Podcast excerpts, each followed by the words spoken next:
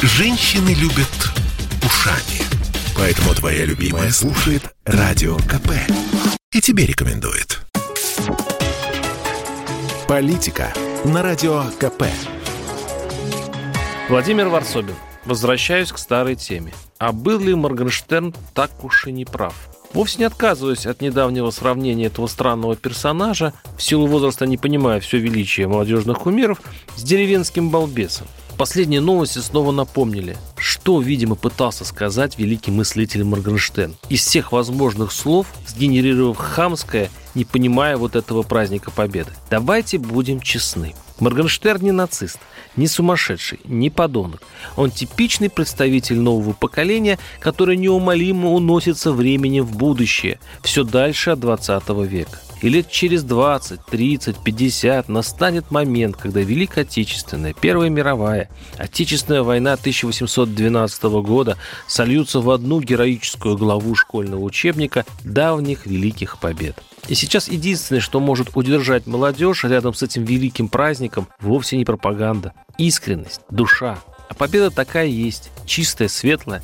Да беда в том, что пропагандисты замучили ее своей фальшью. Они жадно эксплуатируют победу, словно колонизаторы африканские рудники. Они затыкают ей идеологические бреши, изготавливая подпорки под дряхлые режимы. Они превратили победу в дубину, которую бьют оппозицию, для удобства предварительно обвинив ту в фашизме. А подрастающие новые граждане России, в силу возраста с подозрением относящиеся к фетишам отцов, остро чувствуют фальш, манипуляцию. А властям хоть бы хны. Свежий пример. Во время визита генпрокурора России Игоря Краснова в Беларусь Александр Лукашенко попросил его помощи в расследовании геноцида в Беларуси. Геноцида 80-летней давности. И вроде бы все верно. Фашисты действительно истребляли почти все народы, встретившихся им по пути. И действительно это можно назвать геноцидом. Но мы, циничное поколение, хлебнувшее на своем веку разных политтехнологий, понимаем, куда гнет Лукашенко что не в фашистах дело, не в геноциде, а в его личного Александра Григорьевича выживания как политика и как главы государства,